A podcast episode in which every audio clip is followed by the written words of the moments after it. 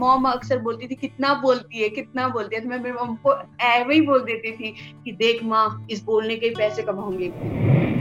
देखो क्या है ना, मेरी लाइफ का स्ट्रगल जो था ऑनेस्टली मेरी व्यक्तिगत लाइफ में भी और प्रोफेशनल लाइफ में भी, और वो था ब्लैक एंड ब्यूटीफुल।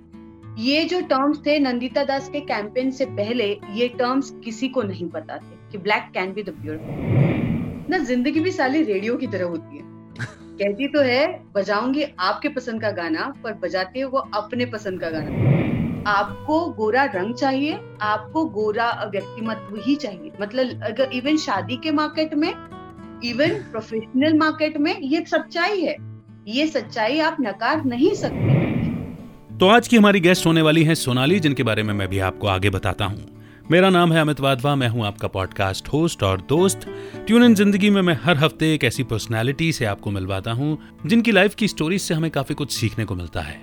उनके डोमेन की एक्सपर्टीज को तो हम जानते ही हैं, साथ ही साथ उनकी स्टोरीज को भी सुनते हैं, ताकि उनकी स्टोरीज को सुनकर के उनकी पर्सनालिटी और फिर उनके ट्रेट्स का हमें पता चल जाता है।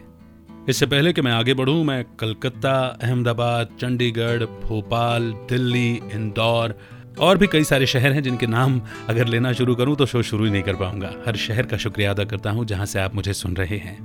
तो आज की ट्यून इन जिंदगी की गेस्ट हैं सोनाली नक्षणे। सोनाली प्रेजेंट में नागपुर में रहती हैं। बिग एफ एम नागपुर और साथ ही उनके क्लस्टर में आने वाले कई सारे स्टेशंस को मैनेज करती हैं, इसलिए क्लस्टर प्रोग्रामिंग हेड हैं। सोनाली की लाइफ, जैसा कि वो बताती हैं, बड़ी फिल्मी है, बड़ी ड्रामेटिक है, उसमें बहुत कुछ उतार चढ़ाव है और सीखने लायक है। साथ ही उनसे उनके डोमेन एक्सपर्ट यानी कि रेडियो के एक्सपीरियंस के बारे में भी हम बातचीत करेंगे और कैसे रेडियो एस्पिरेंट्स या पॉडकास्टर्स को किन ट्रेट्स पर ध्यान देना चाहिए उसकी बात करेंगे। तो आइए शुरू करते हैं आज का एपिसोड ट्यून इन जिंदगी। ट्यून इन जिंदगी विद अमित। वेलकम कीजिए जोरदार तालियों के साथ और वर्चुअल तालियों के साथ में सोनाली नक्षणे का, जो कि बानवे पॉइंट सात बिग एफएम में इन दिनों क्लस्टर प्रोग्रामिंग हेड की भूमिका निभा रही हैं।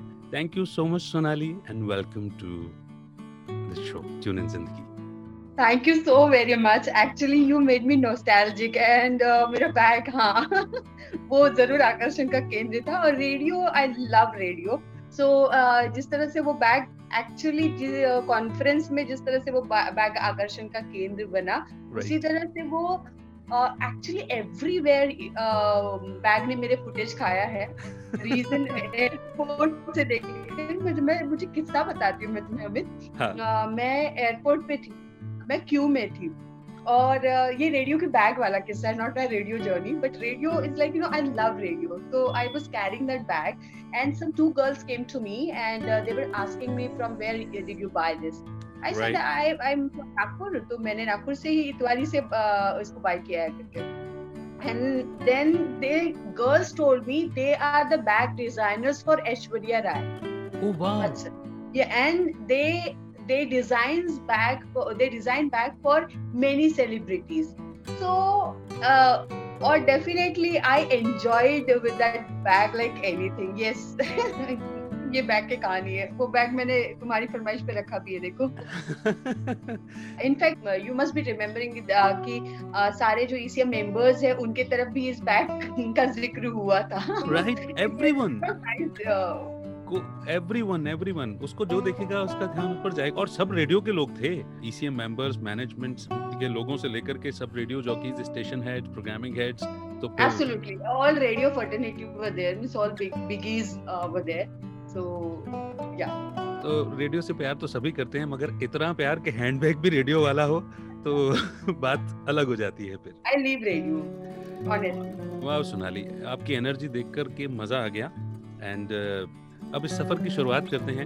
मुझे ऐसा लगता है कि रेडियो, जब हम रेडियो में आते हैं तो कहीं ना कहीं हमारा जो बैकग्राउंड होता है वो बहुत हेल्प करता है हमारी रेडियो में काम करते रहने में। तो आरजे सोनाली से पहले जो सोनाली रही हैं, हम उसके बारे में जानना चाहते हैं। uh, मेरे पापा आर्टिस्ट uh, थे और I was a very naughty child in my childhood.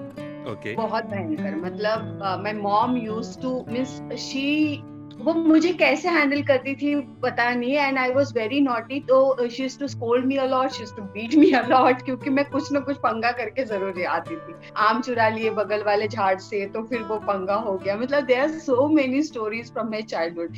अब होता है हंडा होता है ना पानी का, हंडे में भी मैं फंसी हूँ, तो हंडा वेल्डिंग वाले के पास जाकर काटना पड़ा और उसके वो हाँ, तो उसके मतलब like I was so naughty so naughty means मैं शांत बच्चा नहीं थी, जिस जैसे मेरी सिस्टर थी वो बहुत शांत थी, सोबर थी, वो वैसी मैं नहीं थी। um, ये मेरे बचपन का बैकग्राउंड है। लेकिन मेरे पापा आर्टिस्ट थे और वो लिखते भी बहुत उम्दा थे।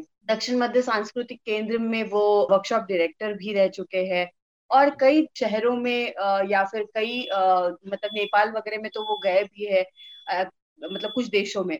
तो लेकिन वो पढ़े कुछ ज्यादा नहीं थे, लेकिन उनकी जो फिलोसॉफी थी हर स्कल्पचर के ऊपर, वो आर्ट लाइक यू नो वो वुड और स्टोन के ऊपर स्कल्पचरिंग था उनका, लेकिन okay. हर हर मूर्ति में उनकी एक फिलोसॉफी रहा करती थी। right. और बचपन में बहुत सारे लोग हमारे घर में आते थे, काफी मतलब वैचारिक स्तर के अलग अलग क्षेत्रों के लोग हमारे घर में आते थे। हम जिस इलाके में रहते थे, तो मैं कल ही मैं अपने दोस्त से बात कर रही थी, मेरे से बड़े हैं काफी, बाटू दीदी का कहते थे, तो right. हमारा जो पूरा एरिया था वो एक फिल्म से कम नहीं था, मतलब फिल्मी कैरेक्टर्स से कम नहीं था, गजब अजब का, मतलब okay. मजेदार। मैं हिंगनघाट से आई, हिट फ्रॉम हिंगनघाट, और वो मजेदार शहर, छोटा गाँव है, तहसील प्लेस है। These are the you know beautiful stories of my life. हम लोग कभी आपने बचपन में इतनी मस्ती करी होगी नहीं हो करी होगी मुझे नहीं पता, आपका तो बड़ा शांत स्वभाव मुझे अक्सर लगा है। नहीं पर शरारत शरारत मैंने की है।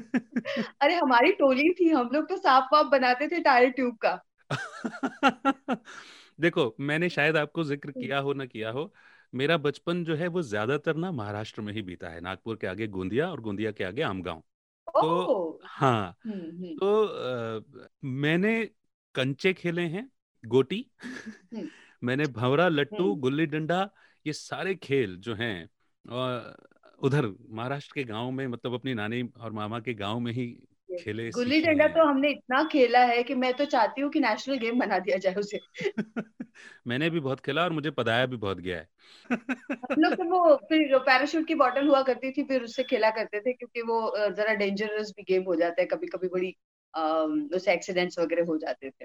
right, तो इस तरह right, का right. बचपन गया है। और hmm. फिर जब थोड़े बड़े होने लगे तो लिखने पढ़ने का शौक था, अच्छी बातें सुनने का शौक था। तो right. पापा के साथ आ, आ, मैं अक्सर बाबा के साथ कवि सम्मेलनों में जाया करती थी।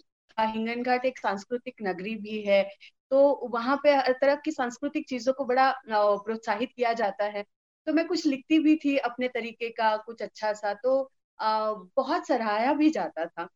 सुधाकर गायधनी जी जो बहुत नामचीन मराठी के पोएट है, जब मैं सातवीं में मैंने एक पोएम लिखी थी साधव बेश्रमाचं फूल, तो वो बहुत ज्यादा अप्रिशिएट हुई थी। उन्होंने तो अपने गले का हार मेरे गले में डाल के मुझे उस वक्त फेलिसिटेट कर दिया था। डिबेट्स में हम लोग पार्टिसिपेट करते थे।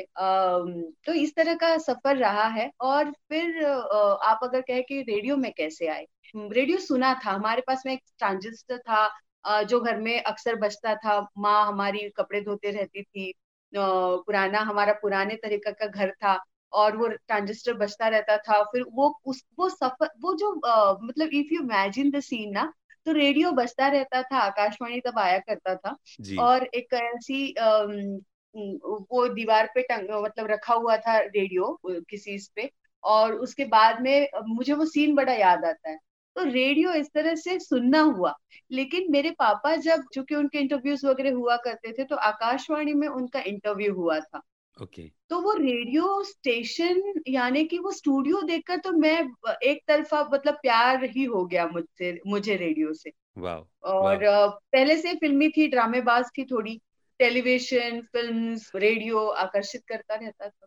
मैं तो इस तरह की थी ना, मैं मैं क्या बताऊं कि मैं हर चीज की ना मतलब बहुत ही मेरा मेरे जिंदगी में ड्रामा अभी तक छूटा नहीं है। आप ये कह रहे हो ना कि आपका ड्रामा अभी तक गया नहीं है, मैं उसे ऐसे कहूंगा कि आपकी नेचुरलिटी और आपका बचपन आपने अभी तक संभाल के रखा हुआ है और आप अभी भी नेचुरल हो, ओरिजिनल। हाँ, मैं बदली नहीं हूँ।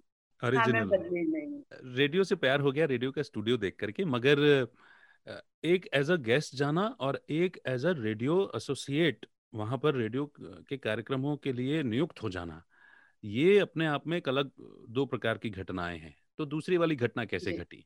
दूसरी वाली घटना ऐसा है कि थोड़ी सी फिर हम लोग थोड़े हम्बल बैकग्राउंड से ही है, मेरे पापा आर्टिस्ट थे लेकिन फाइनेंशियली अच्छे थे, लेकिन अचानक से हमारा जो कारखाना था उसके ऊपर जो बगल वाली बिल्डिंग थी वो गिर गई और फाइनेंशियली हम लोग काफी कोलैप्स हो गए।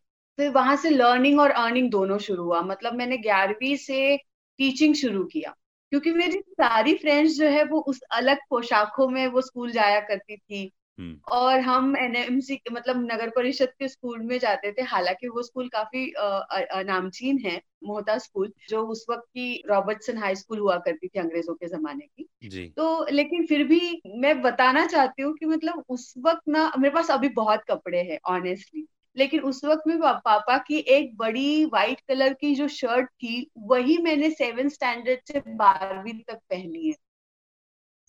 उस वक्त फिर पढ़ाना और पढ़ना ये दोनों चीज होती रही और ऐसे करके फिर BMC bachelor of mass communication में एडमिशन ली अग्निहोत्री कॉलेज में। तो वहां मुझे पढ़ाने का भी मौका मिला और पढ़ने का भी मौका मिला और रहने की व्यवस्था भी थी। तो ऐसे करके फिर मैंने लोकमत में फिर इंटर्नशिप करी और ऐसे करके मैं मीडिया क्षेत्र में आई। लिखने का शौक था तो लोकमत में काफी लिखा मैंने, लोग पहचानने लगे, शहर के बाहर भी आपको लोग पहचानने लगे। और इस वक्त मैं, मैं अपनी एक फ्रेंड का जिक्र करूंगी, निर्देशनी करके एक मेरी दोस्त है। उस वक्त का ऐसा था कि उस वक्त मैंने आकाशवाणी के लिए फॉर्म भरा था, ओके okay. वहां पे एग्जाम होती है और एग्जाम के बाद में काफी इंटरव्यूज होते हैं तो न्यूज रीडर के लिए, तो वो मैंने एग्जाम ये करी थी। लेकिन नागपुर परिक्षेत्र में रहने वाला एड्रेस मेरे पास में नहीं था okay. तो मेरी जो रूममेट थी उसने अपने घर का एड्रेस देकर मुझे वो एग्जाम देने में मदद करी। And then I cracked that examination. I reached to the Akashvani, All India Radio Station में से मेरा नागपुर से मेरा ताल्लुक बढ़ गया। इससे पहले मैंने दूरदर्शन के एक प्रोग्राम के लिए कवर करने के लिए आए थे खान साहब जो दूरदर्शन में काम करते थे, वो उन्होंने मैं कुछ एंकरिंग करती थी और मुझे बड़ा सराहा जाता था जी। तो उन्होंने मुझे देखा था तो मैं दूरदर्शन में भी पहुंची। तो इस तरह से फिर मीडिया का सफर आई विल से कि शुरू हुआ okay. और मीडिया में ही काम करते करते मैं बीएसएनएल रेडियो में भी थी। उस वक्त टॉप चार्टर शो मेरा हुआ wow. उस वक्त बीएसएनएल रेडियो मतलब आईवीआर सिस्टम शुरू हुई थी right, लेकिन right, ऐसा right. हुआ था ना, मुझे देखकर उन्होंने रिजेक्ट कर लिया था और उसके बाद में उन्होंने मैं जाने के बाद में उन्होंने मेरी आवाज सुना और उन्होंने मुझे बुलाया। तो वो जो जो दो हजार ढाई हजार का जॉब था वो मुझे बाद में आठ हजार का मिला। Great great great. अब सोनाली, so, ये जो दौर आता है ना लाइफ में, कई बार जब आपको लर्न और अर्न दोनों एक साथ करना पड़ता है, जब आपको जिम्मेदारियां संभालनी पड़ जाती हैं अपने घर की। हालांकि ये बहुत अच्छी बात है कि इस दौर के बावजूद भी आप आज भी वो बचपन अपने दिल में संभाल के रखते हो, आज भी वो एनर्जी आपकी वैसी ही है और हर चीज को आप पॉजिटिवली देखते हो, शायद इसलिए वो चेहरे पर स्माइल और आंखों में चमक बनी रहती है। बट कहीं ना कहीं मैं समझता हूँ या कि ये दौर एक बार जब इंसान देख लेता है तो उसके अंदर सिंसियरिटी और सेंस ऑफ रिस्पॉन्सिबिलिटी आ जाती है, जो आगे चल करके आज जिस पोजीशन पर आप हो या पहले भी जो आपने जिम्मेदारियां संभाली हैं उसमें बड़ी हेल्पफुल हो जाती है। व्हाट डू यू से? बिल्कुल बिल्कुल बिल्कुल, क्योंकि आपने वो चीज ऐसे ही आपको लक बाय चांस नहीं मिली है, आपने उसके पीछे जद्दोजहद की है, आपने उसको वो चीज को पाने के लिए बहुत मेहनत करी है, आपने सपने देखे दिन रात, आपने बोला है लोगों को कि देखना, क्योंकि मेरी मॉम अक्सर बोलती थी कितना बोलती है कितना बोलती है, तो मैं मेरी मॉम को ऐसे ही बोल देती थी कि देख माँ, इस बोलने के पैसे कमाऊंगी एक दिन। तो तो मजेदार बात ये हुई कि जब मुझे रेड एफएम में एज एन रेडियो जॉकी में ज्वाइन हुई, नीलांजना बैनर्जी मैम ने मुझे सिलेक्ट किया था और निशा नारायण जी उस वक्त हमको ट्रेन करते थे, उनके मतलब उनकी अध्यक्षता में ही सीखे हम लोग उस वक्त रेडियो। फर्स्ट एंट्री रेडियो में उस तरह से हुई और फिर मॉर्निंग शो जॉब बनी। तब मुझे कुछ फिफ्टीन थाउजेंड सैलरी थी, तो मुझे इतना मजा आता था ये बताने के लिए मॉम को, देख माँ सिर्फ बोलने के पैसे मिल रहे हैं मुझे। हालांकि there was so much hard work for that every show, but it was you know it was wonderful.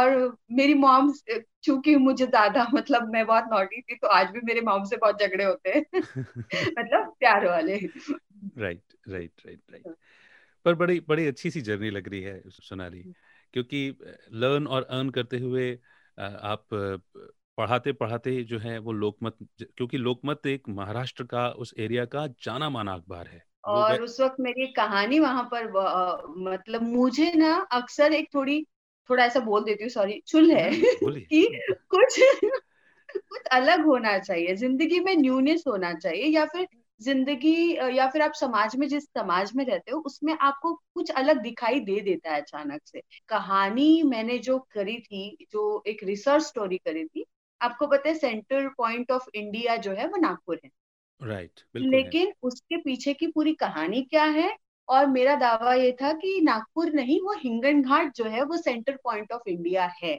और इसके पूरे रिसर्च रिपोर्ट मैंने सबमिट करी थी। और वो लोकमत की, जब मैं इंटर्न थी तो लोकमत लोकमत की मेन एडिशन की वो एंकर न्यूज थी, तो मेरे लिए वो बहुत बड़ी बात थी, बहुत बड़ी बात, क्योंकि सर विलियम लैम्पटन कैसे हैदराबाद से घोड़ों के टापों से उन्होंने मेजरमेंट किया, किस तरह से वो हिंगणघाट में रहे, उनका एक कोई अफेयर भी हिंगणघाट में था, तो वो वो चीजें मैंने बहुत सारी उसमें रिसर्च करी। यहाँ पर वो बस से आया करते थे फिर नागपुर में, वर्धा से हिंगणघाट, हिंगणघाट से नागपुर, इस तरह से वो एक अलग ही अलग ही जोश था अंदर की, नहीं वो स्टोरी करने के पीछे। हिंगणघाट के बारे में इतना सारा रिसर्च, वो भी इंटर्नशिप पीरियड में, कितना एक्साइटमेंट रहा होगा आपको, और वहाँ एक विजिट तो अब बनती है मुझे ऐसा लगता है। बिल्कुल बिल्कुल जाइए, हिंगणघाट मेरा होम टाउन है और बेहतरीन जगह है यार, बहुत अच्छी जगह है, वहाँ के लोग बहुत अच्छे हैं, बड़ा अपनापन है वहाँ पर, सांस्कृतिक नगरी है, हर तरह के साहित्य से जुड़े लोग हैं वहाँ पर, संस्कृति से जुड़े लोग हैं वहाँ पर, right. और बहुत अपनापन है वहाँ। राइट राइट राइट क्योंकि मैं टीचिंग बैकग्राउंड से ही थी, तो मुझे पहले लर्निंग और अर्निंग का तो ख्याल रखना पड़ता था, तो इसलिए यहाँ पर aeronautical engineering Gurugram engineering college था, वहां पर मैं जॉब करती थी, वहां पे मेरी रहने की भी व्यवस्था हो गई, फिर वो व्यवस्था थोड़ी कम हो गई, लेकिन हिंगणघाट से ही हमारे फैमिली फ्रेंड है इंगोले भाभी करके, तो उनके घर में रही। I am very grateful to her, तो उनके घर रहना, मैंने ना उनके घर में रहकर छोटी छोटी चीजें लेकिन अच्छी, बहुत ज्यादा अच्छी चीजें सीखी है, कंडक्ट सीखा है, मेरे कपड़े पहनने का ढंग बदला है, ठीक है, इवन सब्जी काटने के तरीके भी मुझे वो सिखाती थी कि नहीं मतलब ये सब्जी इसी तरीके से कटनी चाहिए, तो ये जो माइन्यूट और माइक्रोस्कोपिक चेंज है ना वो उनके घर पे रहने के बा, बाद मुझे आया। फिर मैंने शादी कर ली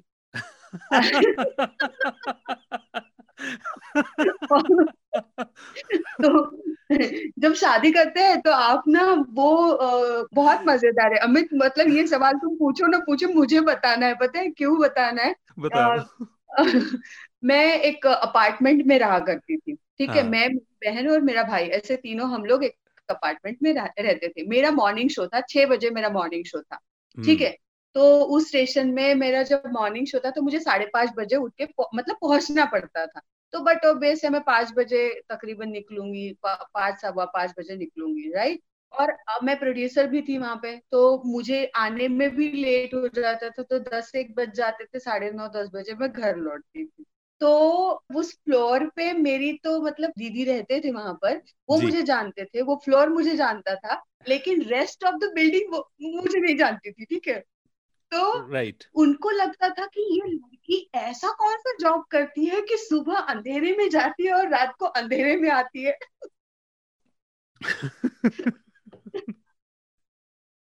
तो इतना मजेदार।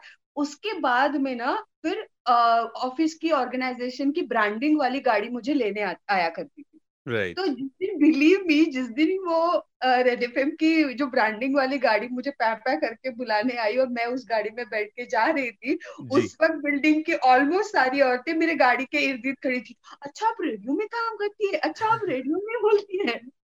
सस्पेंस पर से पर्दा उठ गया. सस्पेंस से पर्दा उठा, लेकिन वो पर्दा जो था ना वो right. हम लोग एंजॉय करते थे क्योंकि फ्लोर पे मतलब जो मेरे दीदी जीजाजी थे, फ्रेंड्स थे, आशावरी दीदी वगैरह, hmm. तो वो लोगों को पता था ठीक है कि मैं क्या करती हूँ, क्या जाती हूँ, क्या कहाँ से आती हूँ. लेकिन जो रेस्ट ऑफ द बिल्डिंग वाले थे उनको नहीं पता था. लेकिन जो हवा हुआ वो इतना हुआ ना, खतरनाक था वो, बहुत मजेदार. बहुत बढ़िया. मुझे शादी वाला एक किस्सा याद है. एक एक एक छोटा सा इंसिडेंट तो आपने भी मुझे बताया था. हाँ. uh, मैं उसका जिक्र बाद में करूंगा क्योंकि मैं जरा सिलसिलेवार आगे चलना चाहता हूँ. उस दौर में जब ऑडिशंस हुए हैं वो इतना आसान नहीं था आसान नहीं था रेडियो का ज्वाइन करना.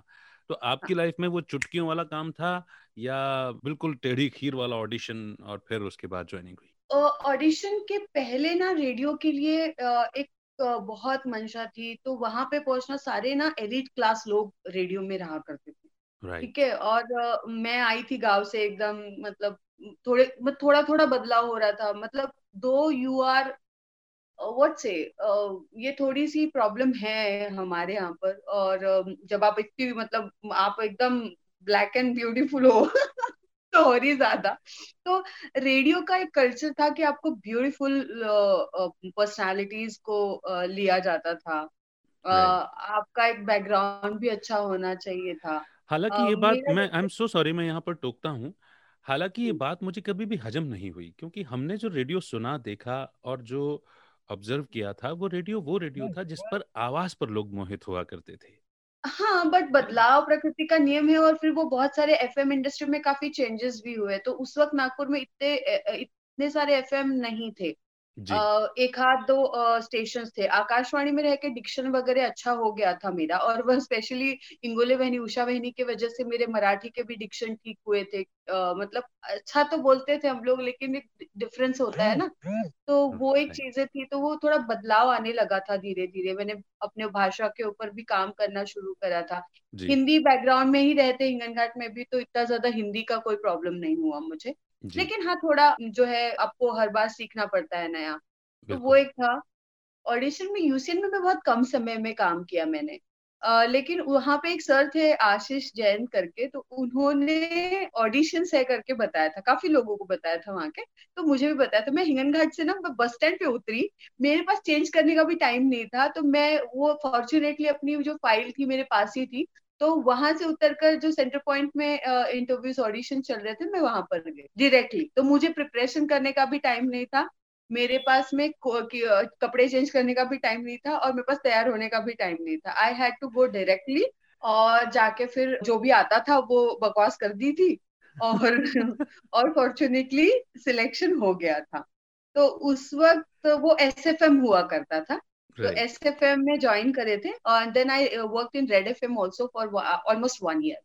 तो वो जर्नी और फिर वो रेडियो सीखा वहाँ पे, मतलब लिटरली, क्योंकि हाइपर लोकल लैंग्वेज में बात करना, नागपुरिया थोड़ी टोन होनी चाहिए. और मेरी ना रिया करके नाम था, मेरी टैगलाइन थी मैं हो रिया जिसने दीवाना बना दिया, सबको दीवाना बना दिया. तो मैं ऐसी शक्ल सूरत की इंसान थी और उसके बाद में ऐसी टैगलाइन थी और मॉर्निंग की, तो वो तो किससे अजीब गो गरीब है, मजेदार है. मतलब वो फैन फॉलोइंग के किस्से भी रहते हैं और इंटरेस्टिंग किस्से होते हैं वो आपके. तो ऑडिशन का किस्सा तो इतना था. ओके, बट फिर भी मतलब भागते दौड़ते आए और अंदर जब रहता है ना कंटेंट तब सोचना नहीं पड़ता बहुत ज्यादा, वाली बात है. हाँ, लेकिन मैं उससे पहले कुछ लोगों से मिली थी शायद, लेकिन मैं उस वक्त नीलांजना बैनर्जी मैम थे, उन्होंने ऑडिशन लिए थे. तो आपका ऑडिशन कौन कर रहा है इसके ऊपर भी आपका सिलेक्शन निर्भर होता है, किस तरह की सोच या किस तरह का कंटेंट वो चाहते हैं, उनकी परख क्या है, वो भी मैटर करता है. तो मैं उनकी भी थैंकफुल हूँ. तो I think it happened. Lakh पते की बात कही है कि एक्चुअली जो आपका ऑडिशन या इंटरव्यू कर रहा होता है उनके दायरे कितने ब्रॉडन है, हाँ. है ना, उस पर बहुत ऑनेस्टली बहुत... अमित उस वक्त आई वाज uh, मुझे थोड़ी स्किन इन्फेक्शन भी थी, तो मैं इतनी ज्यादा मैं मतलब I used to say for my self I born beautiful but I grew uglier but I will die beautiful. तो uh, उस वक्त तो मुश्किल था थोड़ा सा, मतलब उसके फिर नुकसान, मतलब बड़े लोग जो है वो बड़ा सोचते हैं, लेकिन जो छोटे सोच के लोग होते हैं वो आपको अक्सर कहीं ना कहीं आपको हर्ट कर जाते हैं। तो वो होते हैं अच्छे और बुरे लोग, जितने मुझे बुरे बुरे लोग नहीं कहूंगी, लेकिन जिन्होंने मुझे थोड़ा बहुत हर्ट करा है, तो बहुत सारे लोग हैं जिन्होंने मुझे इंस्पायर करा, जिन्होंने मुझे कहा कि नहीं यू आर ब्यूटीफुल, जिसमें मेरी माँ कहती थी तू इससे भी काली होती तो मुझे चलता था, लेकिन काम बहुत इंपॉर्टेंट है, इंसान कर्तृत्व से सुंदर होता है। तो ये लाइन जो मेरी माँ की थी उस वक्त मैं बोलती थी कि मतलब ना तू तुझे कुछ फिक्र ही नहीं मेरी, ऐसे मैं कुछ भी बोल देती थी उसे, लेकिन ये लाइन मुझे एहसास कराने वाले लोग भी मुझे जिंदगी में मिले। तो मैं मतलब लाइफ मिक्स्ड है अच्छे और इंस्पायर करने वाले लोगों से और आपको थोड़ा बहुत हर्ट करने वाले लोगों से। देखो हमारे सामने तो स्क्रीन पे क्वीन ऑफ रेडियो है, ड्रामा क्वीन है, फिल्मी क्वीन बैठी हुई है, अपनी लाइफ की क्वीन बैठी हुई है, मैं तो ये कहता हूँ। हाँ, मैं तो एक दो इंटरव्यूज हुए थे बीच में, तो मैंने मतलब अक्सर मैं जैसे स्टेज पे भी बोलती हूँ कि मुझे अक्सर लगा है, मैं नंदिता दास से मिली तो मेरा कॉन्फिडेंस काफी बढ़ा, क्योंकि नंदिता दास ने मुझे पर्सनली जो समझाया वो बहुत ही बड़ी चीज थी। उससे पहले मैं एक इन्फीरियरिटी कॉम्प्लेक्स में भी जीती, क्योंकि आपको ना अक्सर कोई ना कोई मिल ही जाता है जो आपको हर्ट मतलब बता देता है कि यार आईना देखा है कि नहीं देखा तूने, ठीक है। तो आप कितना भी कॉन्फिडेंट रहने की कोशिश करें, लेकिन नंदिता दास से जब मिली मैं बात करी तो उन्हों उनसे मिलने के बाद मेरा एक कॉन्फिडेंस और जिंदगी देखने का तरीका बहुत बदल गया, और वो बहुत बड़ी वन टू वन कॉन्वर्सेशन थी हमारी। तो मतलब जिस तरह की वो थी, जिस तरह से बात करती थी, जिस कॉन्फिडेंस से बात करती थी, जिस कंटेंट से बात कंटेंट वो बात करती थी, वो बहुत ही गजब का था। Content तब मैंने समझ लिया कि you know I am the queen of my life and this life is a ramp and I am the super model. Then I changed a lot. अच्छा हुआ मैंने पहले इस बात के सुनने से पहले ये कहा आपको, you are the queen of your life. हमारा नजरिया भी अच्छा है। I do believe that, I do believe and I I think every every girl should believe that. हाँ, और मैं इस मौके पर चाहूंगा कि ना आप वो कन्वर्सेशन का छोटा सा पीस जरूर शेयर करो, क्योंकि कई बार क्या होता है ना कि आप पूरी तरह से अच्छे भी दिखते होंगे ना, तब भी आसपास के वो चार लोग कहीं बार अगर सोच अगर संकुचित है तो वो जज खरीदने की की उनकी काबिलियत होती है और वो जज ही करते रहते हैं।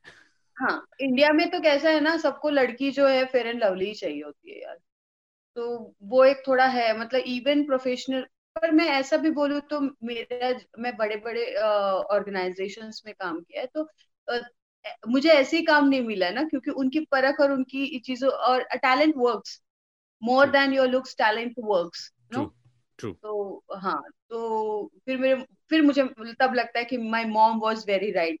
वो कहती थी आज मैं एक बेटी की माँ बन गई हूँ, she is fortunately very beautiful, but तब मुझे मेरी माँ की लाइन बड़ी इंपॉर्टेंट लगती थी, इससे भी काली रहती तो चलता था, लेकिन करते तो इंसान सुंदर होता है। तो sometimes your parents picks and they are the your you know big support.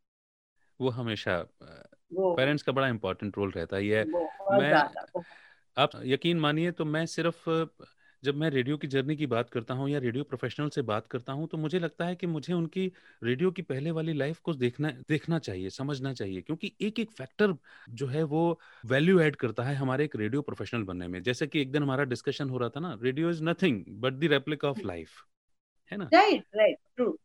तो मुझे लगता है कि जिस तरह की जिंदगी हम जी करके आए हैं, जिंदगी में जिस तरह के लोगों का योगदान है, जैसे मैं समझ पा रहा हूँ कि अभी तक आपने कम से कम पांच लोगों का नाम ले लिया है जिन्होंने आपकी लाइफ में वैल्यू ऐड किया, टाइम टू टाइम सपोर्ट किया, वो काफी है। मतलब आप अकेले बढ़ ही नहीं सकते जिंदगी में आगे अमित, कि कोई भी इंसान आपके जिंदगी में कोई ना कोई वो भगवान ना उंगली बनकर सहारा बन के आता ही है। वो अलग अलग चीजें हम बोलते हैं कि सेल्फ मेड, सेल्फ मेड ये जो चीज है ना, हम अपनी शिद्दत से आते हैं, हम अपने टैलेंट पर काम करते, हार्डवर्क करते हैं, लेकिन आपको अक्सर कोई ना कोई राह दिखाने वाला मिलता है, तभी आप राह पर मतलब जाते हैं। तो these are the things. मैं बिल्कुल आपकी बात से सहमत हूँ. कहावत चलती है ना, अकेला चना भाड़ नहीं भून सकता. उसको हाँ, हाँ, स- सहयोग, सपोर्ट, मेंटरशिप, कहीं ना कहीं हल्का सा डायरेक्शन, इस तरह का कुछ ना कुछ जरूर लगता ही है एक इंसान की लाइफ में. तो मैं चाहूंगा सोनाली, वो जो पीस ऑफ कन्वर्सेशन है जिसने आप, आपको बहुत सारा कॉन्फिडेंस दिया जो नंदिता दास से आपको हुआ, वो आप जरूर यहाँ पर शेयर करो ताकि आपको सुनने वाले और कहीं किसी को अगर इंफीरियरिटी कॉम्प्लेक्स हो गया है किसी के चलते, जजमेंट के चलते, तो उसको बड़ा हेल्पफुल होगा वो. देखो क्या है ना, मेरी लाइफ का स्ट्रगल जो था ऑनेस्टली मेरी व्यक्तिगत लाइफ में भी और प्रोफेशनल लाइफ में भी, और uh, वो था ब्लैक एंड ब्यूटीफुल. ये जो टर्म्स थे नंदिता दास के कैंपेन से पहले, ये टर्म्स किसी को नहीं पता थे कि black can be the beautiful, right.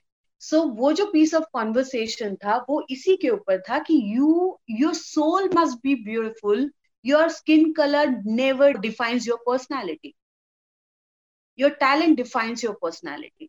मेरे व्यक्तिगत लाइफ में, और मुझे लगता है यहाँ पे आज भी, और ये सदियों से यहाँ पर होता है कि आपको गोरी बहू चाहिए, आपको गोरा रंग चाहिए, आपको गोरा व्यक्तिमत्व ही चाहिए. मतलब अगर इवन शादी के मार्केट में, इवन प्रोफेशनल मार्केट में, ये सच्चाई है, ये सच्चाई आप नकार नहीं सकते. तो इस सच्चाई को आपको, जब मेरे जैसी अगर डस्टी कलर्स ये है वो लोगों की, लिटरली आप देखेंगे कि मेरे लाइफ का कोई और ज्यादा स्ट्रगल नहीं रहा है. फाइनेंशियली इतना साउंड नहीं था तो उससे उभर जाता है इंसान, क्योंकि आप आप इर्द गिर्द फाइनेंशियली भले ही आप आ, कमजोर हो, लेकिन जो फैमिली वैल्यूज थे, संस्कार थे, आपके घर की जो नींव थी, जो आध्यात्मिक पृष्ठभूमि में आपका बढ़ा होना था, इर्द गिर्द जो लोग थे आपके आसपास वो इतने अच्छे थे बचपन से, तो उससे आप अब इतने अच्छे होने लगते हैं कि अपने आप वो आपके पर्सनालिटी में झलकता है, राइट. लेकिन एक चीज जो है वो इंडिया में black and black can be the beautiful, black can be beautiful, ये टर्म नंदिता दास के कैंपेन से पहले मुश्किल थी, बिलीव मी, मुश्किल थी ये एक्सेप्ट करना. तो ये जो पीस ऑफ कॉन्वर्सेशन था नंदिता जी के साथ में वो यही था, This ये is... यही था कि हाँ कि hmm. आपका कॉन्फिडेंस जो है वही गहना है बहुत बड़ा, और वही आपकी ब्यूटी है. सच है, एक बात में, एक लाइन में ही बात वहीं पर कंप्लीट हो जाती है. Your soul should be the beautiful, skin colour doesn't matter at all, it never defines your personality, but unfortunately it happens, people जज you from your skin colour. This is the fact of the life. I I I have gone through it and I will not shame uh, sharing this. Yes, in my personal life also I have literally gone through a very painful journey because of the color, and uh, in my professional life also people uh, you know judge me from the skin color. Yes, it happens, and it happens it happens you have to tell them, baby, don't judge me with the skin color, my talent is hidden inside. mm. तो ये आपको मुजोर होके जो है ना, ये मुजोर जो शब्द है, तो आपको समाज से मुजोरी करनी होती है. वो मुजोरी अगर आपने नहीं करी तो लिटरली आप नहीं जी पाते, और ये लड़कों के लिए भी है, लड़कियों के लिए भी है. और नंदिता दास जी के साथ में जो बात हुई थी, वो मॉरल ऑफ द स्टोरी ये थी कि black is beautiful. Indeed a wonderful conversation, indeed a wonderful message, मुझे ऐसा लगता है इस पूरे कन्वर्सेशन से, या उस आपके पीस ऑफ कन्वर्सेशन से निकल करके आया. और जहाँ तक जजमेंट की बात है, या टाइम टू टाइम ये जो दोहरे मानदंड की बात होती है ना सोनाली, ये तो कहीं ना कहीं है. कृष्ण जी को सांवरा कहकर पूजने वाले है ना, वो गोरा रंग ही चाहते हैं, वो ग्वाले दिखाए गए, गाँव के दिखाए गए, मगर हम अपने दोहरे मानदंडों में उसी चीज को पिछड़ापन कह करके आज शहरों की ओर बढ़ रहे हैं. तो वो कहीं ना कहीं कदम कदम पर ये चीजें कहीं ना कहीं अंदर झांकने की जरूरत है. हम कृष्ण जन्माष्टमी पर झांकियां तो लगाते हैं, पर बाहर झांकते रहते हैं, अपने अंदर नहीं झांकते हैं ना. अमित, मैं यहाँ पर आपको बताना चाहती हूँ, कहानी है, ठीक है. आपका जो कॉन्फिडेंस है वो कैसे मरता है. एक बच्चा जब बकरी का पिल्लू, उसको क्या कहते हैं, मेमना मेमना मेमना मेमना लेके जा रहा होता है, ठीक है. हाँ. तो वो मेमना लेके जा रहा होता है, तो कुछ लोग डिसाइड करते हैं कि ये मेमना जो है हमको चाहिए है, हाँ. हम इसे पाना चाहते हैं, तो वो छीना झपटी नहीं करते. तो वो एक लड़का, गैंग का पहला लड़का जाता है, बोलते हैं ये कुत्ता, कुत्ते का बच्चा कहाँ लेकर जा रहे हो. तो वो बोलते कुत्ते का बच्चा नहीं है, ये ये मेमना है. तो वो बोलता है नहीं नहीं, पागल हो गया है, तो ये कुत्ते का बच्चा है. वो उस पे झगड़ता है और बोलता है कि नहीं ये कुत्ते का बच्चा है, तू पागल है, हाँ, और निकल जाता है। फिर दूसरा थोड़ी दूर वो चलता जाता रहता है, तो उसके बाद में थोड़ी दूर और कोई आता है और उसके बाद में वो कहता है कि अरे तू कुत्ते का कितना प्यारा बच्चा है, तू कहाँ लेकर जा रहा है? तो वो कहता है ये कुत्ते का बच्चा नहीं है, ये मेमना है। Right. तो वो बोलता है कि नहीं नहीं पागल है, कितना सुंदर है ये, कुत्ते का बच्चा है ये। तो वो लेकर निकल जाता है, ठीक है, वो चला जाता है।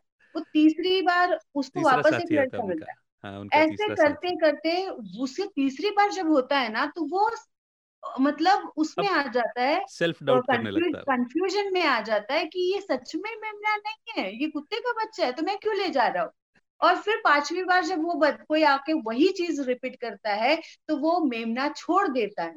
हाँ। तो वो मेमना नहीं है, वो उसका कॉन्फिडेंस है, जो आपको समाज में आपके इर्द गिर्द जो लोग होते हैं, वो कंटिन्यूअसली अगर कोई ना कोई कोई ना कोई कोई ना कोई आके आपको यही बात करता रहे, तो आपका कॉन्फिडेंस मेमने की तरह नीचे छूट जाता है। तो ये समाज की जो दोहरी मानसिकता है ना, ये मानसिकता बदलने के लिए बदलेगी जरूर, पर बदलने के लिए समय लगेगा। लेकिन जब वो आप उस पेन से गुजरते हैं, वही समझ पाता है। वो नाना पाटेकर कहते हैं ना कि भूख जिसने सही है तो भूख की एक्टिंग कर पाएगा, जिसने भूख सही ही नहीं है वो एक्टिंग क्या कर पाएगा भूख। मेरा कहना यही है कि आप जब बोलते हैं कि अरे ये कॉन्फिडेंस बढ़ाओ, ये बढ़ाओ, और बहुत सारे लोग देखे हैं मैंने कि वो बहुत बड़ी बड़ी बातें करते हैं, लेकिन उनका जो अप्रोच है वो अलग होता है। वो आपकी आपकी नजरों से आप, आपके अप्रोच को समझ आ, आ जाता है, जो इंसान उसको भुक्त भोगी होता है। True. तो ये ये समाज की मानसिकता है, इसे आपको बदलना होगा, और इसे आप और हम जैसे लोग ही बदल लेंगे, और हम अपनी आ, अपनी कंडक्ट से ही बदलेंगे। मैं, हाँ, मैं उसमें पीछे नहीं हटी हुई। बहुत अच्छी बात है। और मैं पूरे इस किस्से को ना, मुझे लगता है कि इससे पहले जब हम नंदिता दास के कन्वर्सेशन की बात कर रहे थे या जब इस स्टोरी की बात कर रहे थे, तो मैं इस दोनों किस्सों का जो सार देखता हूँ वो ऐसे देखता हूँ कि वो एक गैंग की तरह ही आपका कॉन्फिडेंस गिराने के लिए हर कोई मौजूद है। जैसे मैं हमेशा एक... अभी ऐसा है ना कि मेरे चेहरे पर ही ये लिखा होता है कि आई एम ब्यूटीफुल। ट्रू।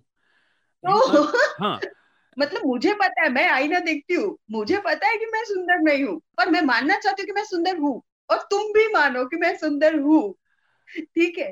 तो ये अब चीज मैंने सीखी है, तो मुझे इसमें बड़ा मजा आता है। आई बॉर्न ब्यूटीफुल, क्योंकि मेरी बड़ी मम्मी कहती है कि मैं बहुत ज्यादा सुंदर पैदा हुई थी। फिर वो सेवेंथ में मुझे थोड़ी स्किन इन्फेक्शन हो गए थे, okay. उसके वजह से I was I lost my colour and बहुत सारी चीजें फिर चेंज हुई, पर anyways but I grew uglier. I will die beautiful. Beautiful. हाँ, तो ये जो फर्स्ट और लास्ट जो फ्रेज है ना, इनको अंडरलाइन रखने की वाली बात है, ठीक है ना। बाकी जो करंट सिनेरियो है, हाँ, या जो करंट सेकंड जो फेज चल रहा है, ये तो वैसे भी बदलता रहता है, समय स्थिर तो है ही नहीं ना, हाँ, बट एम हाँ, तो डिसाइड किए हाँ, जा सकते हैं। तो वो दोनों किस्सों को ना, जैसे एक बहुत अच्छा एग्जांपल मैंने पढ़ा था कि सचिन के टाइम की बात है ये, कि आप एक बैट्समैन हो सचिन तेंदुलकर की तरह, और बाकी सब बॉलर हैं जो आपको आउट करना चाहते हैं। तो वो सोसाइटी वाली जो बात है ना, वो एक गैंग की तरह ही है जो आपके कॉन्फिडेंस को मेमने की तरह गिराना चाहती है। बट जो खूबसूरत बात आपने नंदिता दास के कन्वर्सेशन में शेयर की, मुझे लगता है अगर हम उसे अंडरलाइन कर लें तो सारा मामला सॉल्व है, कि your soul should be beautiful. उससे भी बड़ी बात उन्होंने कही, वो है ब्लैक इज ब्यूटीफुल। ये एक मेंटल प्रोग्रामिंग है, राइट? व्हाई कांट यू मतलब like fair is beautiful, fair and lovely. Now this is the impact of this campaigns, and ये लगातार हुए कैंपेन्स का है कि now this is not fair and lovely, this is glow and lovely, glow and lovely, right? So this is the change in the mindset of the society, and that I am very proud of. Means, uh, these are the icons of my life. Even Kangna, for that matter, she never campaigned uh, for or uh, d- did an advertisement for um, any any beauty product, beauty products. any uh, fairness cream, rather right. I will say. Right. So right. these these are the things. This is we, we cannot uh, deny the social programming. But मुझे अच्छी बात ये लगी ना सोनाली, कि अगर society की बजाय सेल्फ पर फोकस हो जाए, तो सोसाइटी को चेंज करने की जरूरत नहीं है, उनको मानना पड़ेगा, झुकना पड़ेगा। जैसे अभी अभी आपने कहा ना कि फेयर एंड लवली से उसको ग्लो एंड लवली होना पड़ा, तो ये सेल्फ फोकस प्रोग्रामिंग है। तो ये सेल्फ फोकस प्रोग्रामिंग जो है, वो एक माइंडसेट से दूसरे माइंडसेट तक जाना जरूरी है, इसके लिए बात करनी जरूरी है। मैं इस बात को एम्फेसिस करके इसलिए बोल रही हूँ क्योंकि मेरे जैसी हजारों लड़कियां यहाँ पर होगी जो ये सहती होगी। मुझे एक किस्सा याद है, वो अभी वो मिसेस वर्ल्ड है नागपुर की, उन्होंने कुछ ट्रे लेकर गई थी, वो पानी का ग्लास जब शादी हुई थी उनकी तो तो मारवाड़ी फैमिली से थी, उनका वो जब ग्लास लेकर गई थी तो रिश्तेदारों ने मना कर लिया था ग्लास लेने के लिए, हम काले लोगों से पानी नहीं पीते कर। ओहो, हाँ, ऐसे कई किस्से हैं, होते हैं। And she shared this story with me. So yes, वो mindset ऐसा है कि सोशल चेंज होने के लिए जैसे सेल्फ पर फोकस करना जरूरी है, वैसे दूसरे की मानसिकता भी आपको बदलनी चाहिए। बदलाव आने के लिए आपको बात करना जरूरी है। Oprah Winfrey is my icon and she used to say God use me, use me somewhere, I don't know where but use me. So this, this I made the mantra of my life. Use me. Where I don't know, but use me. So radio made me beautiful, uh, Amit. Actually, how you, uh, I will connect the dot here is like radio made me beautiful. Though I was not so beautiful, radio has given me the character of Rhea, जिसने सबको दीवाना कर दिया was the ta- tagline. And that was the character of the beautiful girl. Because, you know, radio, we learned what we re- learned in the radio is like, uh, radio is the theater of mind. True. People will imagine your voice, like how you look like. Haan ji. Hai na? So, uh, radio made me beautiful. That's why radio is very near to my heart. Radio made me beautiful. Because radio gave me that, that imaginary image of Rhea that time and Sonali this time is beautiful. And that beauty come, came in my, you know, the way of living. So, uh, radio is very near to me. वो आपकी आंखों में, आपकी personality में और आपकी बातचीत में छलकता रहता है पूरी तरह से। डिस्कशन खूबसूरत मोड़ पर पहुंच गया था। रेड एफएम की जर्नी के बाद कहाँ जाना हुआ और रेड एफएम की लर्निंग कैसी रही? रेड uh, एफएम की जो जर्नी थी वो मेरी मिक्स थी। स्मॉल टाउन गर्ल से लेकर तो एक्सपोजर टू द, मतलब नागपुर थोड़ा हिंगनघाट से बड़ा शहर है, तो उस वक्त वो एक अलग लड़ाई भी थी और अलग, पूरी तरह से अलग जिंदगी थी, अलग लोग थे, अलग जिंदगियां थी, अलग जिंदगियों के साथ रहना था, अब कॉम्पिटिटिव होना था, वो एक सारी चीजें थी। बट मुझे शायद मेरा रॉनेस ही अलग बनाता रहा, तो मैं बदल नहीं पाई बहुत हद तक। तो वो रेड एफएम मेरे लिए बहुत अच्छी जर्नी रही। फिर मैंने शादी कर ली, जैसे कि मैंने बताया था, शादी was again a big episode of my life. अब मैं वो किस्सा जरूर शेयर करूंगा। एक दिन सोनाली की और मेरी बात हो रही थी तो सोनाली मुझसे बोलती है कि शादी के बाद वो आप आप आप कहना मेरा थोड़ा सा अननेचुरल सा हो रहा था। और शायद आपकी जिनसे शादी की उनकी पहले से पहचान थी, हाँ, हाँ. है ना, तो वो आप तू या तुम वाला जो चलता था वैसा चलता हाँ. रहा होगा। तो एक दिन यू क्लियरली सेड कि मुझे क्या है, आप आप में तो तू और तुम ही कहूंगी। हाँ, मतलब मैंने बोला कि शादी के बाद थोड़ी ना तुमको सिंह उग गए कि तुम अचानक से तुमसे तो आप हो गए। नहीं हो सकता, तुम मेरे दोस्त बने रहो, शादी is like you know friendship, so carry the friendship, no. अरे ये बहुत खूबसूरत है। हाँ, और बहुत मजेदार था। पता है, मैं बहुत ही ट्रेडिशनल फैमिली में मेरा मेरी शादी हुई, देवर फ्रॉम विलेजर्स, और my mother in law was very traditional, she is not to like me because of my colour, तो वो तो वो अलग बात है, uh, लेकिन वो नहीं छेड़ूंगे भी यहाँ पर। लेकिन मजेदार बात ये थी कि मैं ना उस वक्त भी जॉब करती थी, तो मैं साड़ी पहन के घर से निकलती थी, ठीक, पल्ला वल्ला, ठीक है, और साड़ी पहन के निकलने के बाद में वहाँ एक आशावरी दीदी का घर था, वहां पे मैं चेंज करती थी, मॉडर्न अवतार में आती थी और फिर ऑफिस जाती थी, फिर वापस आती थी, चेंज करती थी, साड़ी पहन के घर पे आती थी। तो ये मैंने लगभग किया, मतलब बहुत दिनों, बहुत महीनों तक किया। ये लाइफ टोटल फिल्मी है। बहुत बहुत लाइफ टोटल फिल्मी है। गुड हुआ था, बहुत फिनेंशियली और बहुत ज्यादा हाइप मिली मुझे, और अचानक से फिर I got a baby, you know, तो उसके बाद में थोड़ा फिनेंशियली कोलैप्स हो गया। फिर मैंने टाइम्स ऑफ इंडिया ज्वाइन किया एज एन रिस्पॉन्स एडिटर, वहां से एक नई शुरुआत करी, और रिस्पॉन्स एडिटर करने के बाद में फिर मैंने अपना एक मैगजीन भी लॉन्च करा था, दो दो टाइम्स बच्चों के लिए, वो भी अच्छा जा रहा था, बहुत अच्छा। तो लेकिन उसमें भी प्रोड्यूसर, फिर डिजिटल पे हॉप करना चाह रही थी मैं उस वक्त, तो प्रोड्यूसर कन्विंस नहीं थे, तो फिर वो ड्रॉप कर दिया। और उसके बाद में मैं फ्रीलांसिंग करती थी, और मैं Washington, Virginia, Boston based radio station में शो भी करती थी। अरे वाह। पॉली वन ओ टू पॉइंट नाइन एफएम पर I used to do, and internationally मुझे आरजेइंग करने का मौका मिला। और अलावा दूरदर्शन के लिए तो मैं काम करती थी। फिर एक दिन अचानक से मुझे फोन आया और big FM I join as an cluster programming head. I learn many things at big FM. Big FM में दो बार टैगलाइन बदली, वो बदलाव, रेडियो रेडियो भी बदल गया था बहुत, मतलब like local hyper local medium है लेकिन किस तरह से रेडियो में बदलाव हुआ। आप मैनेजर लेवल के जो चैलेंजेस है उसको आपको सीखना पड़ा, आपको टीम मैनेजमेंट, अलग अलग मानसिकता के लोगों को अपना बनाकर उनके उनके साथ काम करना वो सीखा। मतलब बिग एफएम की जो थ्योरी है, बिग एफएम की जो वैल्यू एडिशन है आपके लाइफ में, जो धुन बदल के तो देखो, वो सही मायने में मेरे लाइफ में भी हुई। I will be very grateful to big FM. Atul sir ने मेरा सिलेक्शन करा था, uh, उन्होंने फाइनल इंटरव्यू में मुझे किया था, मतलब uh, उन्होंने सिलेक्ट uh, किया था, बट ऑब्वियस है। तो वो भी मुझे आरजे के इंटरव्यू के लिए मैं गई थी लेकिन उन्होंने मुझे ऑफर प्रोग्रामिंग हेड किया और फिर मुझे फाइनली सीपीएस बनाया। तो मेरे लिए ये बहुत बड़ी बात थी। तो uh, मैं अक्सर कहती थी कि अगर रेडियो मैंने छोड़ा नहीं होता मीनवाइल तो मैं जरूर सीपीएस होती। तो वो फाइनली हो गया था, वो गैप फिल हो गया। हाँ, फिल हो गया था। और इन इस दरमियान मैंने uh, जो लिबर्टी बिग एफएम में मिली बट ओबेस पोजीशन के वजह से भी, और आप बहुत बड़े क्रिएटिव स्फीयर में काम करते हैं, उन लोगों से आपका अक्सर वार्तालाप होता है, आप बात करते हैं, तो डेफिनेटली uh, uh, आप बहुत कुछ सीखते हैं। तो आपके लाइफ में बहुत सारा एजुकेशन सिस्टम अपने आप आ जाता है, आप सीखते चले जाते हैं, नई चैलेंजेस को फेस करने की क्षमता आ जाती है, आप नई नई चीजें, आप अपने आप को इनफैक्ट कॉन्कर करते हैं नए तरीके से। तो बिग एफएम में मैंने अपने आप को कॉन्कर किया। बिल्कुल सही बात है।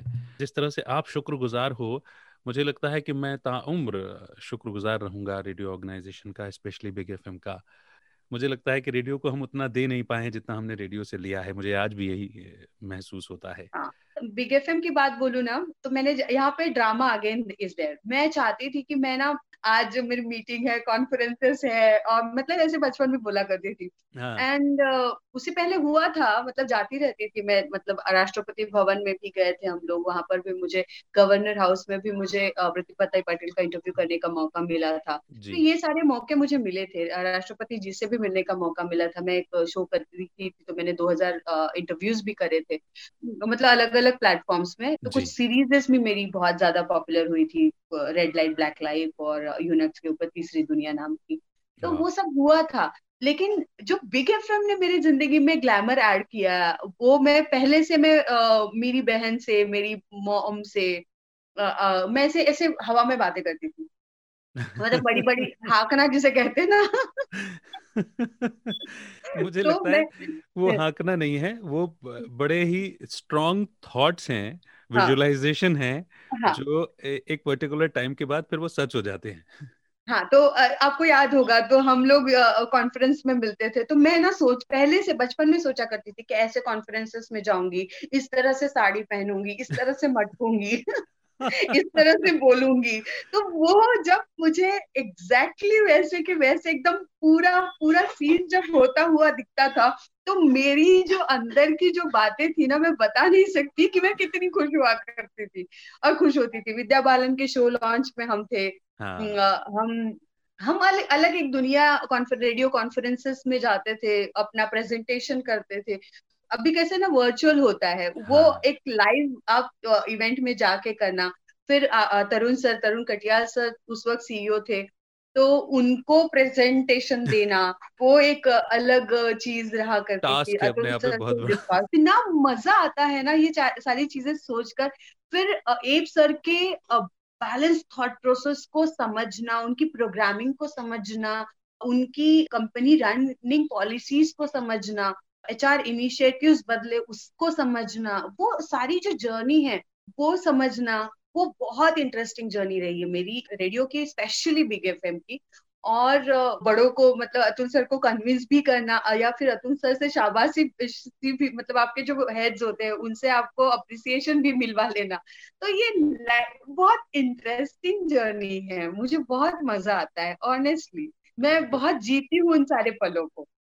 बहुत अच्छी बात है। मैं चा, मैं चाहूँगा कि ये ये जिंदा दिली, ये तरोताजगी और इन मोमेंट्स को एंजॉय करना हमेशा ही बना रहे। अब मैं अपने हमजिन्स से बात करूँगा एक तरीके से। जैसा कि आपने कहा कि जब टीम मैनेजमेंट की बात आती है, बहुत सारे अलग अलग लोगों के साथ में जब आपको ट्रीट करना पड़ता है, उनको मैनेज करना पड़ता है, तो अपने आप में थोड़ा सा कभी कभी डॉन्टिंग हो जाता है, कई बार सैंडविच वाली स्थिति भी हो जाती है ना? हाँ हाँ आप मीट मैनेजमेंट में होते हैं तो आपको सैंडविच होता है। चलो, मैं उनके लिए थोड़ी सी बात करना चाहूंगा सोनाली, जो रेडियो समझना चाहते हैं, सीखना चाहते हैं। रेडियो को आप कैसे डिफाइन करते हो, अदर देन जो हमारा लाइफ वाला फलसफा है उसको उसको छोड़ दो तो? मैं तीन चीजें रेडियो जो एस्पिरेंट्स है उनको बताना चाहती हूँ। पहली चीज, आवाज खूबसूरत होना, आवाज सुरीली होना रेडियो के लिए जरूरी नहीं। रेडियो के लिए जरूरी है आपका प्रेजेंस ऑफ माइंड, आपका प्रेजेंटेशन, आपका उस शहर के बारे में या फिर उस उस जगह के बारे में पूरी चीजें पता होना। आप कितना जानते हैं, आप जानना, मैं चाहूँ मैं समझूंगी कि जानना आप खुद को कितना जानते हैं, आप जो फेलो लिसनर्स हैं उनसे बात करते तो उनको कैसे जान पाते हैं, और एक फ्रेंडशिप बॉन्ड क्रिएट करने की एबिलिटी आपके अंदर है क्या। इन सारी चीजों को आपको परखना होगा जब आप रेडियो एस्पिरेंट बनना है रेडियो एस्पिरेंट है और आप बनना चाहते हैं, आप रेडियो में आना चाहते हैं। तो तो मुझे लगता है इतना अगर आप ऑनेस्ट है अपनी पर्सनालिटी से, आपके शहर से, आपके इर्द गिर्द के चीजों पे चीजों को आप खुली आंखों से देखते हैं और आप एक्सप्रेस करना जानते हैं, अभिव्यक्त होने की क्षमताएं आपके अंदर है क्या। हाँ। तो ये चीजें अगर आप में है तो आ रेडियो आपका स्वागत करेगा। बहुत खूब। मुझे लगता है कि वो जो तीन बेसिक्स जो हैं एक रेडियो प्रोफेशनल बनने के लिए, इन तीन से इन तीन के पीछे पीछे खिंची हुई बाकी सारी क्वालिटीज आ जाएंगी अगर इन तीन पर फोकस कर लिया तो। और अमित, जो आपको मेरे को प्रॉब्लम आता है वही बताना चाहती हूँ एस्पिरेंट्स को। हाँ। कि रेडियो में सिर्फ रेडियो जॉकीज नहीं होते हैं, उसके अलावा भी बहुत बड़ी टीम होती है और, और वो भी जॉब प्रोफाइल होते हैं जिनके ऊपर आप काम कर सकते हैं। म्यूजिक मैनेजर जिनको म्यूजिक का शौक है, जो कंटेंट प्रोड्यूस करना चाहता है उनके लिए प्रोड्यूसर्स का जॉब है, जो लिखना जानते हैं उनके लिए कॉपीराइटर का जॉब है, है ना, जो सिटी का और आ, समझ रखते हैं सेल्स और आ, प्रोग्रामिंग की समझ रखते हैं वो उनके लिए प्रोग्रामिंग ये है, और सेल्स टीम है जो रेडियो को रेडियो प्रोग्रामिंग को बेचना जानते हैं, उस कॉन्सेप्ट को कैंपेन्स को बेचना जानते हैं उनके लिए सेल्स वैकेंसीज है। तो बहुत छोटी लेकिन एक बहुत सारे लोग होते हैं। एक रेडियो जॉकी के एक जो शो करता है उसके पीछे भी बहुत लोगों को, मतलब यहाँ से लेकर लोकल से लेकर तो नेशनल टीम तक आपके लिए काम करती रहती है, तब जाके एक शो बनता है। हाँ, तब जाके एक शो बनता है, एक रेडियो स्टेशन अपने आप में रन कर पाता है। बहुत बहुत बड़ी टीम रहती है। True true true. बल्कि अगर हम बड़े लेवल पर जाएं तो लीगल टीम है, एचआर टीम है, एडमिन टीम है, फाइनेंस टीम है, एड न जाने कितने सारे डिपार्टमेंट मिलकर के एक रेडियो और बड़ी ऑर्गेनाइजेशन को स्ट्रक्चर देते हैं। सोनाली, क्विकली समझना चाहूंगा आपसे, बिकॉज रेडियो तो बड़ा प्योर मीडियम है और इसमें कोई दो राय नहीं है कि जिस तरह से आपको रेडियो से प्यार हुआ या जो आज भी आप रेडियो से प्यार करके उसको निभा रहे हो और छोटे छोटे उन पलों को एंजॉय कर रहे हो, तो वो प्यार तो कभी कम होगा नहीं। बट कहीं ना कहीं जब डिजिटलाइजेशन आया, या मैं इसे इस तरह से देखता हूँ कि जब से फोर जी लॉन्च हुआ तब से तब से कुछ ज्यादा वीडियो कंजम्पशंस बढ़ गया थ्रू मोबाइल, है ना, और through other other platforms and other apps. कहीं रेडियो की प्योरिटी के चलते मैं हमेशा ये बात कहता हूँ कि रेडियो का कंजम्पशन या ऑडियो का कंजम्पशन कभी कम नहीं होगा। But how do you see it, this transformation, digital integration in the radio? देखो, रेडियो की अपनी वैल्यू है, रेडियो का अपना uh, इंडिया में uh, रेडियो जो शुरू हुआ था, अगर आप हिस्ट्री तक जाएंगे तो रेडियो किस लिए और कैसे शुरू हुआ था। तो रेडियो जो माध्यम है वो लोगों को, समाज को पथदर्शन के लिए बना हुआ माध्यम था, ठीक है, और न्यूज फैलाने के लिए बना हुआ माध्यम। फिर एफएम रेडियोज आए तो उन्होंने एंटरटेनमेंट का फैक्टर इसमें लेकर आए, लेकिन एंटरटेनमेंट के फैक्टर से भी रेडियो सोशल कैंपेन्स एंटरटेनमेंट के जरिए वो एंटरटेनमेंट बेस्ड मीडियम हुआ। ट्रू।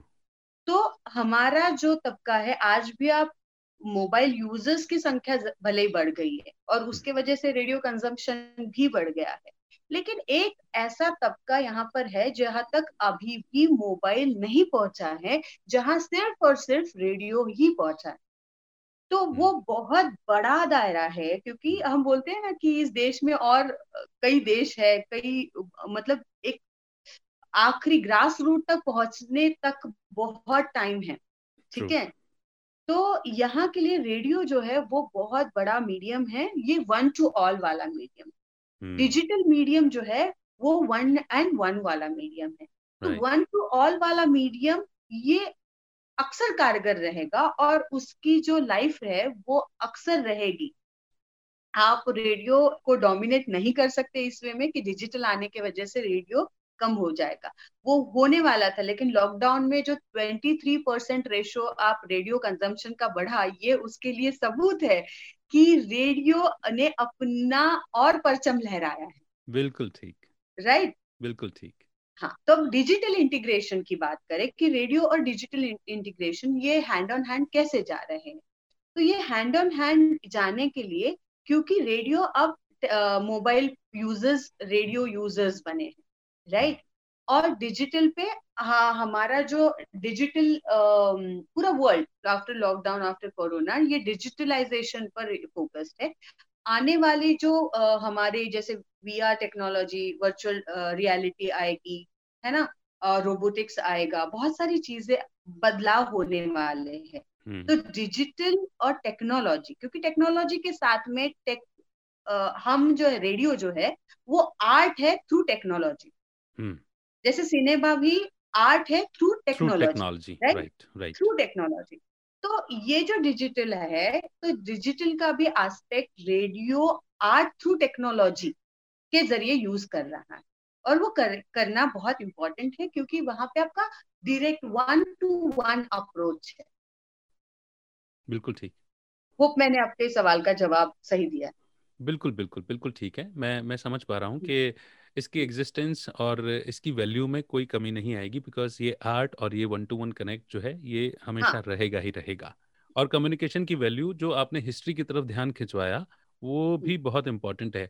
एंटरटेनमेंट भी है, इन्फॉर्मेशन भी है, प्लस सर्विस भी है कम्युनिटी की। मैं तो ये एंगल भी देखता हूँ। और स्पेशली अगर मैं बिग एफएम की बात करूँ या किसी भी रेडियो की हम बात करें, तो जनरली जो एक्टिवेशंस या स्पाइक्स डिजाइन होती हैं वो कहीं ना कहीं सर्व ही करती हैं ह्यूमैनिटी को और आपकी लोकल कम्युनिटी को।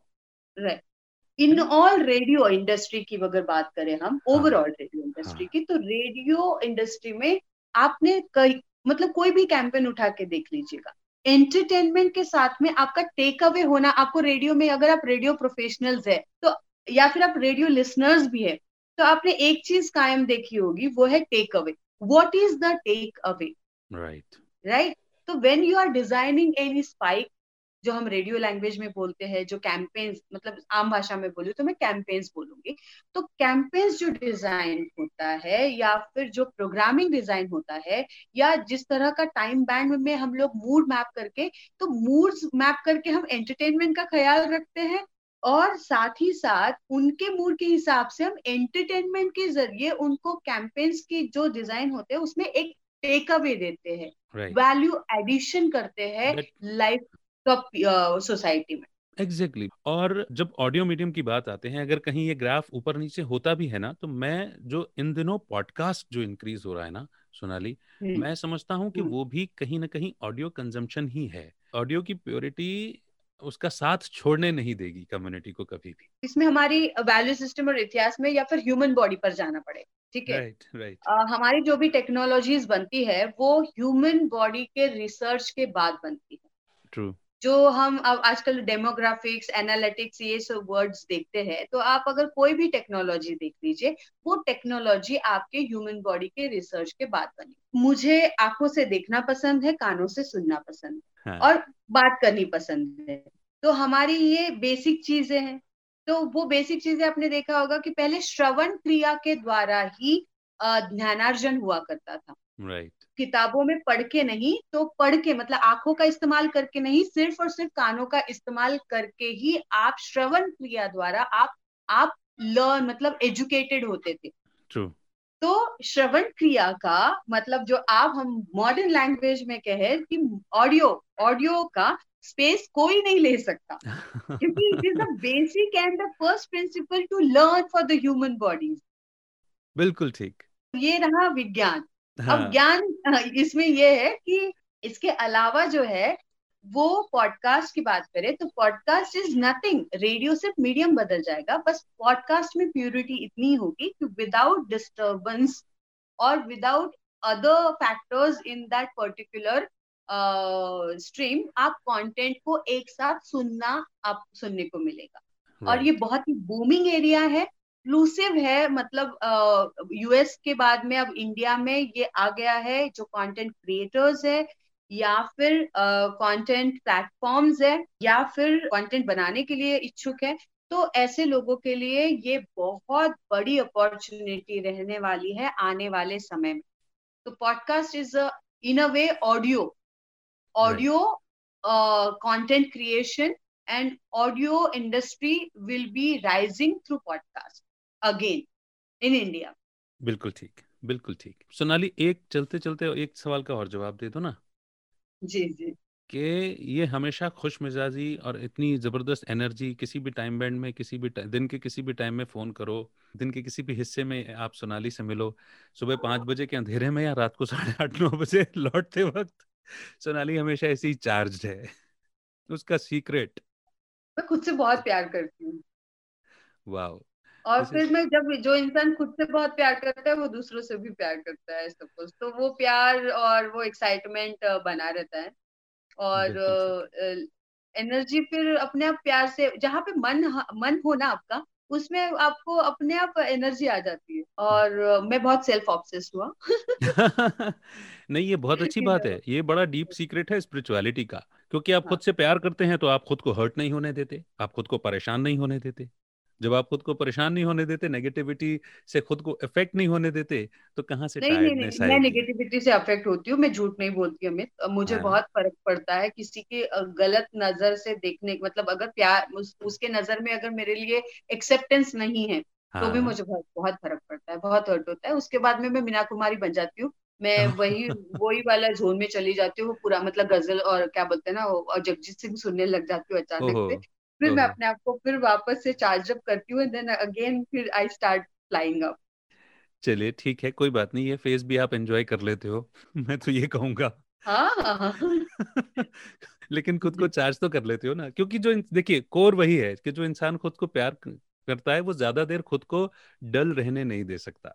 हाँ, you are right here, you are right here. हाँ, thank you so much Sonali. अगर मैंने कोई सवाल नहीं पूछा हो और आप कोई बात कहना चाहते हो तो आप बिल्कुल कर सकते हो, मुझे ऐसा लगता है। मैंने तो इतनी सारी बातें कर ली अमित, देखो अब उसमें से लेकिन मैंने बहुत सारा बात कर ली। Thank you so very much, मुझे तुमसे बात करने अक्सर अच्छा लगता है क्योंकि यू यू लिसन एक्चुअली। और सुनने वाले, बोलने वाले लोग तो बहुत होते मेरे जैसे, लेकिन सुनने वाले कानसेन, मतलब मेरे जैसे तानसेन तुम्हें बहुत जगह मिल जाएंगे लेकिन कानसेन बहुत कम मिलते हैं। तो I will I always appreciate you listen, तुम सुनते हो और सबको सुनते हो, मुझे नहीं सबको सुनते हो, तो मुझे भी पर्सनली बहुत अच्छा लगता है कि मुझे सुन सुनते हो और सुनने के बाद में सही सलाह देते हो। अक्सर देखा है तुमने तुमको और अपनेपन से बोलते हो, अगर सही है गलत है, तो वो चीज मुझे एक्चुअली एक तुम्हारे साथ फ्रेंडशिप बॉन्ड रखने में भी मजा देती है। रीजन ये है कि फ्रेंड्स वो है ना कि जो आपको गलत है तो सही तरीके से आपको बताए, यार ये गलत है लेकिन इसको यहाँ पे ऐसा करा जा सकता है। तो मुझे लगता है कि you are friend for all the people around you. तो मैं तुम्हारे लिए यही कहना चाहती हूँ कि you are very poised, your uh, silent smile is la- like a laughing Buddha with a silent joke, ye hota hai so your energy is very calm, very very, and you are very friendly, you are very helpful, you are always helpful to everybody. So Vinita ma'am ke wajah se tumhari hamari mulaqat hui, matlab do we met in the conferences and all, but regular touch में हम लोग हाँ, आए। उस, उसके बाद हम regular अच्छा हाँ, हुआ कि मैं कि मैं समझता हूँ अच्छा हुआ, क्योंकि उस मुलाकात के बाद उतनी एक आध बार काम के सिलसिले में कभी बात हुई हो तो हुई हो, अदरवाइज इस चैनल के थ्रू हम कई बार कनेक्ट हुए एंड मुझे आपको जानने का मौका मिला, आपकी क्रिएटिविटी को जानने का मौका मिला। एक चीज का जिक्र मैं जरूर यहाँ पर करना चाहूंगा, हालांकि आपकी पूरी जर्नी में वो चीज निकल करके आती है कि आपके पापा का आपके ऊपर काफी इम्पैक्ट है, वो संस्कार लिखने के आपके अंदर आए। और जो कुछ कॉन्सेप्ट्स हमने डिस्कस किए ओवर द फोन, जो आप अपना शेयर करते हो अपनी क्रिएटिविटी के बारे में, वो क्रिएटिविटी के बारे में मैं ये कहना चाहूँगा सोनाली कि वो वाकई में यूनिक है, वो वाकई में हटकर है। वो जो थॉट प्रोसेस है, आज आपके साथ इंटरेक्शन में सुनने वालों ने फील भी किया होगा या आगे इसे जो देखेंगे सुनेंगे वो फील कर पाएंगे that you are actually in love with your self. आज आपका कॉन्फिडेंस एक अलग लेवल पर है, भले ही लोगों ने पास में कितना भी जज किया हो, जो आपका एक विजन है that you will die beautiful, वो वैसा ही होने वाला है और एक मिसाल बन करके आप जाने वाले हैं। तो वो जो कॉन्सेप्ट्स आपने हमेशा टाइम टू टाइम शेयर किए या डिस्कस किए, इवन मैं ये कहने में गुरेज नहीं करता कि जब हम कॉमन प्लेटफॉर्म पर काम किया करते थे और जब मैं वो कैलेंडर्स आपकी प्लानिंग जब आपकी देखा करता था तो मुझे आपकी प्लानिंग बड़ी अच्छी लगती थी, वो बड़ी नीट एंड क्लीन होती थी, शुरुआत से लेकर के आखिर तक उसका एग्जीक्यूशन कैसे जाना है वो बड़ा स्पष्ट रूप से उसमें झलकता था।